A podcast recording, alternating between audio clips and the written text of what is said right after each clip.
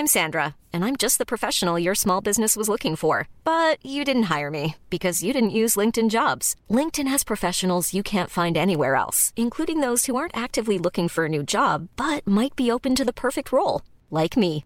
In a given month, over seventy percent of LinkedIn users don't visit other leading job sites. So if you're not looking on LinkedIn, you'll miss out on great candidates, like Sandra. Start hiring professionals like a professional. Post your free job on linkedin dot com slash people today. Vision terrible en entrant dans Bakhmout. Cette ambulance vient d'être touchée par une roquette. Un corps que personne n'a le temps de récupérer gît sur la chaussée. Document à la fois poignant et effrayant diffusé dans le vingt heures de T F un le vingt-quatre février deux mille vingt-trois, un an après le début de l'invasion de l'Ukraine par la Russie. Bakhmout, nouvelle ville martyre de ce pays qui résiste depuis un an. Deux semaines après ce reportage, les combats se poursuivent dans cette petite ville du Donbass. Un jour, Bakhmout pourrait finir par tomber aux mains des Russes. Et on se demande aujourd'hui si, au vu du prix payé par l'armée de Poutine, ce ne serait pas une victoire à la Pyrrhus. Je suis Pierrick Fay, vous écoutez La Story, le podcast d'actualité des Échos, un programme disponible sur toutes les plateformes de téléchargement et de streaming. Abonnez-vous pour ne manquer aucun épisode. C'est désormais la seule route qui permet d'accéder à Bakhmout. Nous y arrivons sous les tirs des forces russes. Moscou cherche à couper cette dernière voie terrestre. Pour l'instant, les blindés ukrainiens, les ambulances empruntent encore cette route de campagne, mais ces soldats que nous suivons sont pessimistes. La bataille de Bakhmout dure maintenant depuis des mois. Mais l'heure n'est pas à l'optimisme côté ukrainien. Il y a quelques jours, j'ai lu avec intérêt un tweet du correspondant des Échos en Ukraine, Guillaume Tac. Il prenait des nouvelles d'un de ses contacts, soldat de la quatre-vingt-treizième brigade mécanisée positionnée dans le centre de Bakhmout. Ce serait un miracle si on parvenait à tenir la ville, confiait ce dernier par message. Depuis, la défense de la ville plie, mais ne rompt pas. Une défense qui fait l'admiration de tout un pays. Lundi, le président Zelensky a d'ailleurs ordonné à l'armée ukrainienne de trouver, je cite, « les forces appropriées pour aider les gars à Bakhmout », ajoutant qu'aucune partie de l'Ukraine ne peut être abandonnée à la Russie. L'avenir de l'Ukraine se joue-t-il aujourd'hui dans cette petite ville, théâtre d'un assaut violent de la part de la Russie ? J'ai eu envie d'en parler avec un observateur attentif de cette guerre que je suis sur les réseaux sociaux, mais aussi sur son site internet ne pas subir point f r. Il s'appelle Guillaume Ancel, mais avant de lui parler, j'ai appelé Yves Bourdillon aux Échos. Je lui ai demandé quelle était la situation à Bakhmout. Les combats s'intensifient, ça, ça ressemble un peu à Verdun avec des tirs euh, incessants dans des tranchées à quelques dizaines de mètres euh, les uns des autres, les Ukrainiens des soldats russes, pour ce qui est déjà un des plus longs sièges de l'histoire moderne, déjà huit mois. Et donc actuellement les Russes grignotent du terrain, une centaine de mètres par jour. Le groupe de mercenaires Wagner qui en pointe en première ligne s'est filmé hier dans la banlieue de la ville, dont il ne reste à vrai dire plus, plus rien, on dirait euh, Alep ou Grozny, des villes que l'armée russe a rasées jadis, ou Dresde durant la Deuxième Guerre mondiale, une ville de soixante-quinze mille habitants. Et donc la situation actuellement, c'est que le ministre de la Défense russe a annoncé ce matin qu'il considérait que la prise de Bakhmout, qui ne semble pas une ville très stratégique, elle ne commande pas des nœuds ferroviaires ou routiers si importants que ça, était vitale pour poursuivre l'offensive, car elle ouvre quand même la voie vers plusieurs routes vers le dispositif de défense ukrainien. Et Kiev a annoncé hier, pour sa part, qu'il allait renforcer la défense de la ville, alors que beaucoup s'attendent à ce qu'il laisse tomber cette ville dont la défense semble de plus en plus difficile, mais Kiev renforce. Alors c'est un peu une manière de faire taire les rumeurs de dissensions entre l'échelon politique, le président Zelensky qui ne veut pas lâcher Bakhmout et les militaires qui trouvent que ça coûte trop cher en vie humaine. Mais il est vrai qu'il y a d'abord un calcul politique, c'est-à-dire que la prise de Bakhmout serait la première victoire du Kremlin depuis juin, et donc euh, Kiev veut le priver de cette victoire politique. Et puis il faut bien voir aussi que c'est un piège, c'est-à-dire que euh, Wagner avait dit d'ailleurs que c'était un hachoir à viande. C'est, il s'agit donc de mettre, puisque l'armée russe tient tant que cela à prendre Bakhmout, eh bien à mettre hors de combat le maximum de soldats et de chars, et c'est un pari très risqué pour l'armée ukrainienne qui peut y perdre de grandes unités, voire se faire encercler et avoir des bataillons entiers prisonniers, mais ça marche un peu pour l'instant, puisqu'on constate que depuis quelques jours, Wagner déploie des unités d'élite, et non plus c'est les, les gens récupérés dans les prisons, dont la grande majorité sont déjà hors de combat, et que l'armée régulière qui combat à ses côtés envoie des parachutistes, les D V D, des unités d'élite aussi, et ils appliquent des tactiques plus élaborées en petits groupes. Donc ça montre que l'offensive sur Bakhmout a consommé un grand nombre d'unités russes. On se pose la question de l'usure du côté ukrainien, puisque même si actuellement les services de renseignement américains disent que chaque fois que les Ukrainiens perdent un soldat, les Russes en perdent cinq, et si les combats rentrent carrément dans la ville, ça sera, le ratio sera encore plus élevé, puisque on le sait, les défenseurs en milieu urbain sont avantagés. Mais bon, c'est vrai que les Ukrainiens semblent manquer de munitions, euh, il y a des témoignages de soldats épuisés, et donc on, on observe des petits replis tactiques vers la partie ouest euh, de la ville, position plus facile à défendre. Oui, Yves, la ville, est-ce qu'il en reste, va-t-elle finir par tomber ? Sans doute, mais à vrai dire, euh, j'ai écrit depuis trois semaines que c'est une question d'heure, et elle tient toujours, avec un front qui a reculé de quelques kilomètres à peine en un mois, donc probablement. Et les autorités ukrainiennes doivent s'y résoudre et vont sans doute décrocher petit à petit, mais il n'est pas impossible que la partie ouest de la ville tienne encore longtemps, voire euh, que ça contrecarre très fondamentalement les plans de l'armée russe, puisque le calcul c'est de gagner du temps aussi, de détruire des unités russes qui ne pourront pas attaquer ailleurs, et d'arriver au printemps, euh, au mois d'avril disons, à lancer des contre-offensives quand il y aura d'autres munitions, d'autres armes, des chars d'assaut occidentaux disponibles pour les Ukrainiens. Donc euh, il est probable que Bakhmout tombera dans une ou deux semaines, mais euh, ce n'est pas le calcul, il y a un autre scénario, c'est qu'elle tienne. La guerre semble aujourd'hui concentrée sur Bakhmout. Quelle est la situation ailleurs sur le front ? Oh, c'est simple, c'est très calme sur les deux autres régions, puisque la région au sud de Zapuridja, il n'y a que quelques escarmouches, la région de Kherson aussi, donc tout est concentré sur les régions du Donbass, c'est-à-dire Lugansk et Donetsk. Par ailleurs, en dehors de cette zone, les salves de bombardements stratégiques russes sont moins fréquentes et moins massives. Donc c'est réellement sur le Donbass, qui est un objectif politique, puisque maintenant le Kremlin concentre son message après avoir annoncé des objectifs politiques qui ont beaucoup changé depuis le début de l'invasion au gré des revers. Initialement, il s'agissait de démilitariser l'Ukraine, de dénazifier le régime, de repousser l'OTAN, et cetera. Maintenant, c'est protéger les populations russophones du Donbass.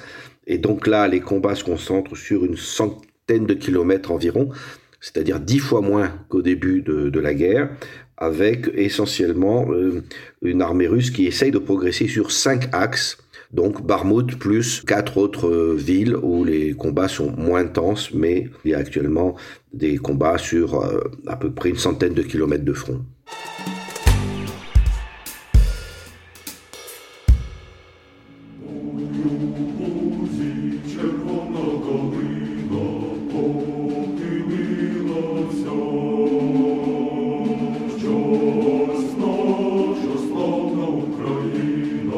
Depuis mai deux mille vingt-deux, la ville de Bakhmout est sous le feu de la Russie. Mais depuis novembre, la bataille pour la prise de cette ville s'intensifie. La soldatesque russe avance doucement mais sûrement. Et aujourd'hui, Bakhmout ne tient plus qu'à un fil, ou plutôt qu'à une route. Serait-ce un tournant dans la guerre ? Bonjour Guillaume Ancel. Bonjour. Vous êtes écrivain mais aussi militaire de formation. Vous êtes passé par Saint-Cyr, seize ans dans l'armée, ce qui vous a fait parcourir le monde à la fin du vingtième siècle entre le Cambodge, le Rwanda et l'ex-Yougoslavie. Vous tenez aussi un blog « Ne pas subir » où vous apportez votre regard sur cette guerre en, en Ukraine. Une guerre d'une violence inouïe, écrivez-vous dans un post. Mais la guerre en soi n'est-elle pas violente, n'est-ce pas dans sa nature ? En fait, ma génération, c'est celle du général Thierry Burkhardt, qui est aujourd'hui chef d'état-major des armées. Ma génération, qui a été formée à Saint-Cyr en, en dix-neuf cent quatre-vingt-cinq, a été la dernière à être formée à la guerre dite d'engagement majeur ou de haute intensité, c'est-à-dire avec des combats blindés mécanisés, de l'artillerie lourde et un affrontement majeur entre deux forces, puisqu'on se préparait à se battre contre les forces gigantesques du pacte de Varsovie. Et puis, on a vu en dix-neuf cent quatre-vingt-neuf le mur de Berlin s'effondrer, ce pacte de Varsovie imploser, à notre plus grande surprise, parce qu'en fait, rien ne l'annonçait en réalité. Et nous avons transformé l'armée française de corps blindé en corps expéditionnaire léger.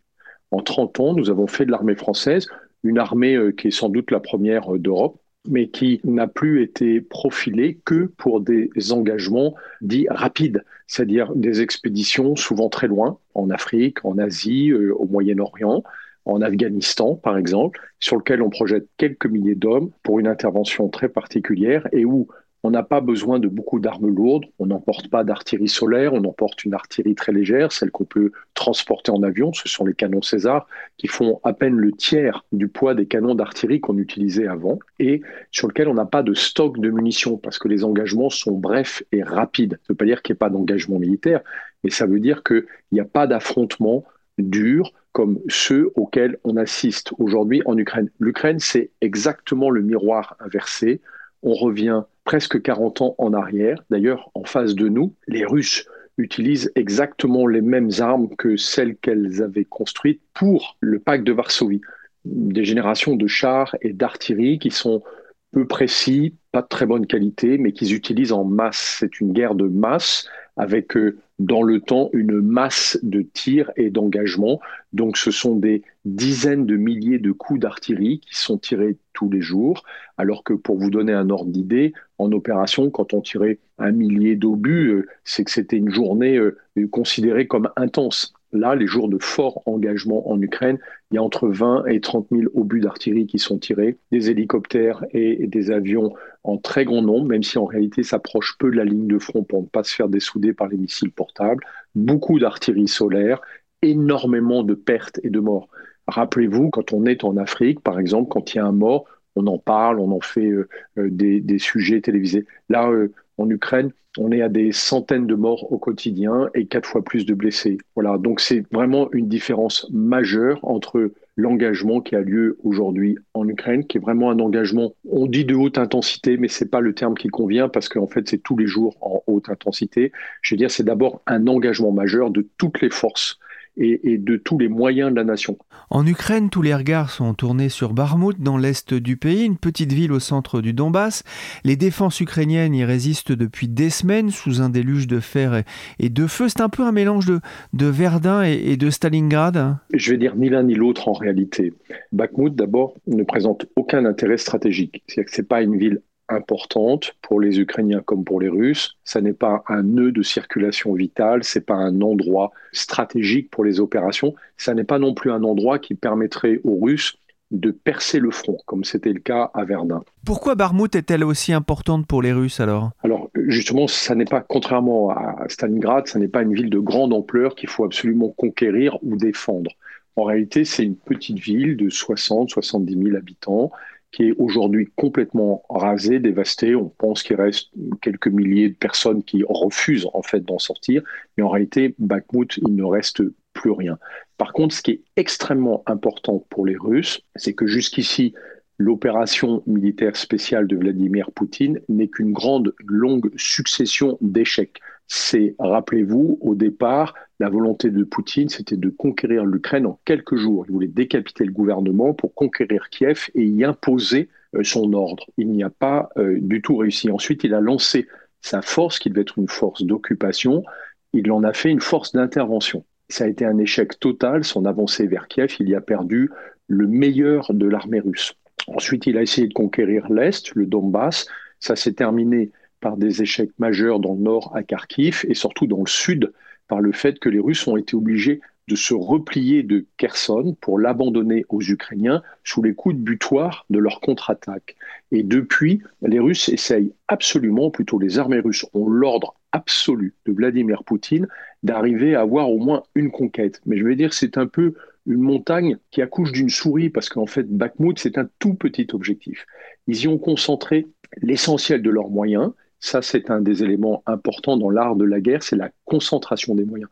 Donc, ils y ont concentré des moyens considérables. On parle beaucoup des mercenaires de Wagner. Il faut se rappeler qu'en réalité, Wagner n'est qu'une société de raquettes, qu'en réalité, ils ont très peu d'hommes, si ce n'est des repris de justice qu'ils envoient se faire tuer. Ce sont les armées russes qui sont surtout à Bakhmout, qui se servent de Wagner comme d'une façade, mais qui sont parfaitement euh, coordonnés, contrairement à ce que raconte Prigojine, le, le patron mafieux de Wagner.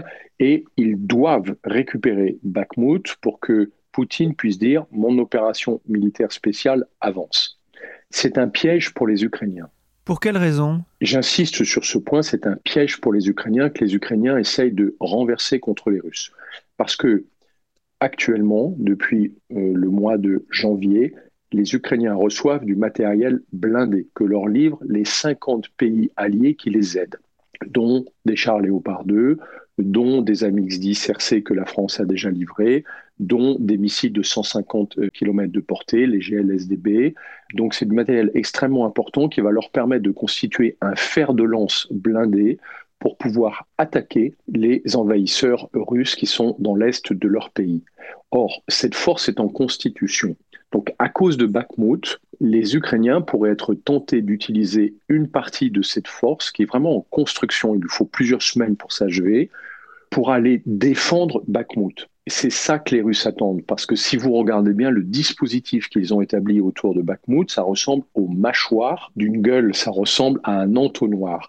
Le but, c'est que les Ukrainiens euh, rentrent le plus de force possible pour que les Russes puissent les détruire, alors qu'ils ont concentré sur Bakhmout énormément de moyens d'artillerie, d'appui aérien, des hélicoptères et des avions de combat, et ainsi, ainsi que de fantassins qui sont équipés eux aussi de missiles portables. Donc tout ce qui est blindé et qui viendrait dans cette zone serait irrémédiablement détruit. Et c'est bien là-dessus que les Russes comptaient. C'était en faire une guerre très visible. Vous avez vu que dans une guerre, l'arme de la communication est très importante. Et là, toutes les déclarations autour de Bakhmout sont sans rapport avec l'importance de Bakhmout d'un point de vue militaire. Les Russes essayent de monter cette affaire à son paroxysme en montrant que c'est la bataille des batailles, alors qu'encore une fois, pour moi, ça n'est qu'une bataille assez mineure, en réalité, dans l'importance de la guerre contre l'Ukraine. Et pour les Ukrainiens, c'est un choix extrêmement crucial qu'ils ont à faire. Les alliés leur conseil depuis le début de ne surtout pas engager de forces importantes et encore moins les forces dont ils auront besoin pour mener une contre-attaque. La contre-attaque ne doit pas avoir lieu à Bakhmout, là le seul endroit où les Russes les attendent avec un dispositif de guerre très important. Il faut absolument que les contre-offensives aient lieu dans des endroits où les Russes ne les attendront pas, plus au nord ou plus au sud de Bakhmout, à des dizaines voire des centaines de kilomètres. Le front fait en effet mille deux cents kilomètres. Et donc le fait que les Russes aient concentré beaucoup de force à Bakhmout, ça constitue ce qu'on appelle en termes militaires un chaudron, c'est-à-dire qu'il ne faut pas y aller, sauf pour obliger les Russes à rester sur ce chaudron. C'est ce que font actuellement les Ukrainiens, même quand ils annoncent qu'ils veulent défendre à tout prix Bakhmout. En réalité, ils vont la défendre à minima. Les Russes sont tellement nombreux. On dirait des fourmis qui avancent et nous poussent. C'est difficile de garder nos soldats vivants et de tenir psychologiquement. Ce témoignage d'un combattant à Bakhmout dans ce reportage de France vingt-quatre, c'était déjà il y a trois semaines, mais la ville tient pour l'instant. Les Ukrainiens ne doivent pas tomber dans ce piège, dites-vous, mais le président ukrainien vient de demander à son état-major d'envoyer des renforts, des forces appropriées pour aider ceux qui se battent dans la ville. Mais si je vous suis bien, ce serait aussi une façon de forcer les Russes à, à maintenir d'importants moyens sur ce champ de bataille ? Oui, absolument.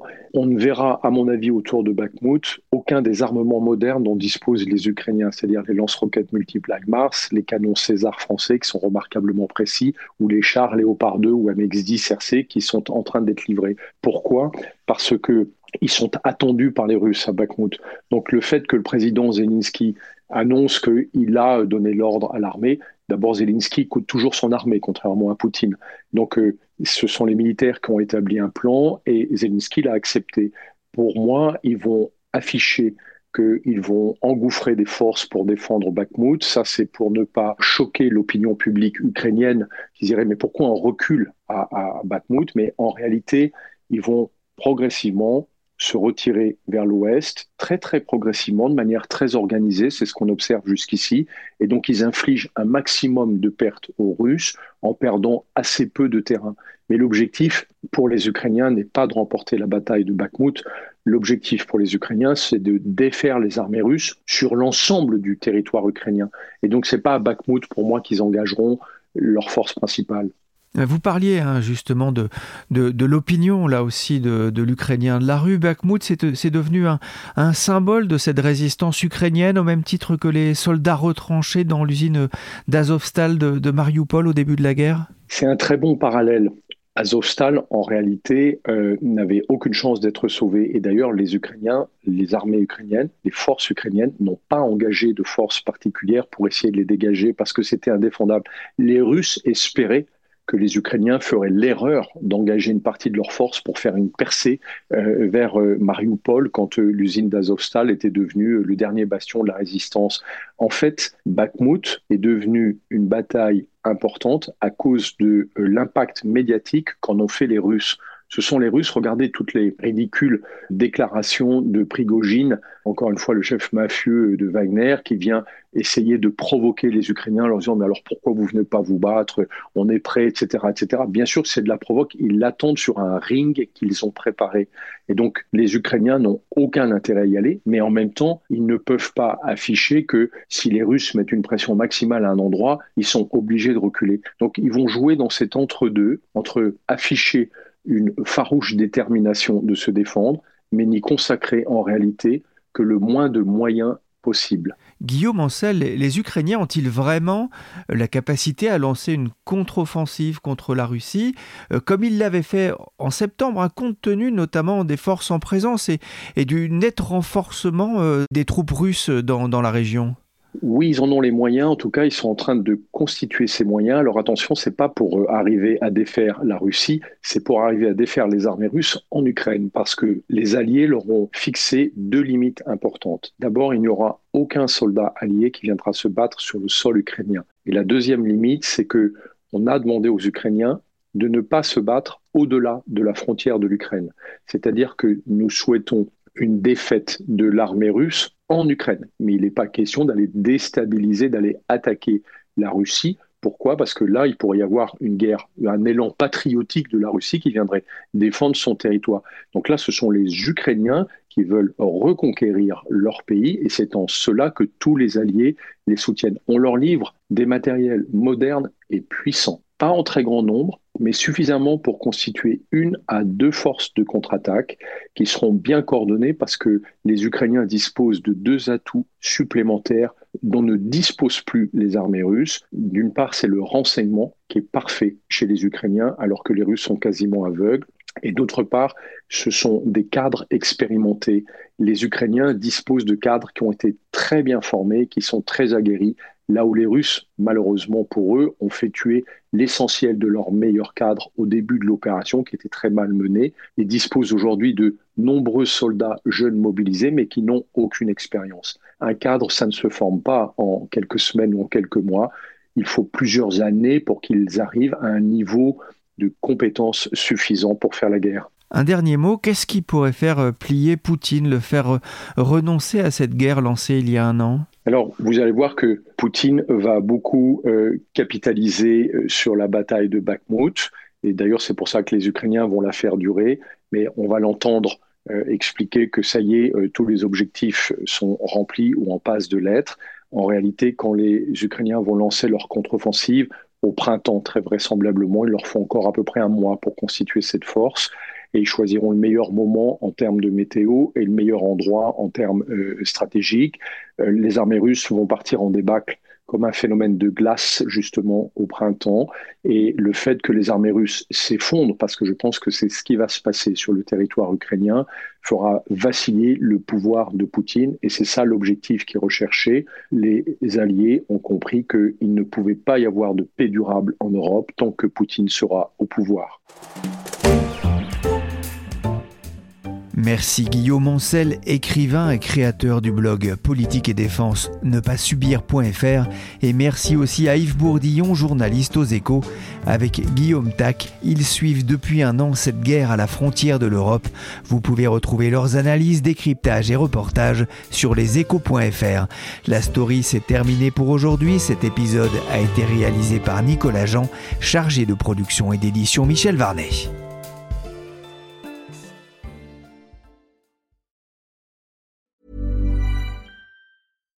When you make decisions for your company, you look for the no-brainers. And if you have a lot of mailing to do, Stamps dot com is the ultimate no-brainer. It streamlines your processes to make your business more efficient, which makes you less busy. Mail checks, invoices, legal documents, and everything you need to keep your business running with Stamps dot com.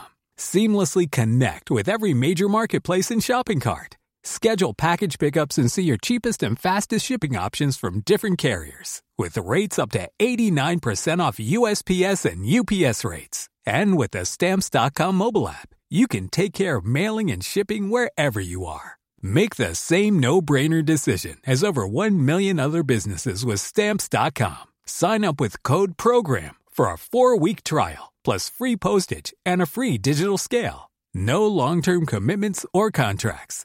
That's stamps dot com. Code PROGRAM.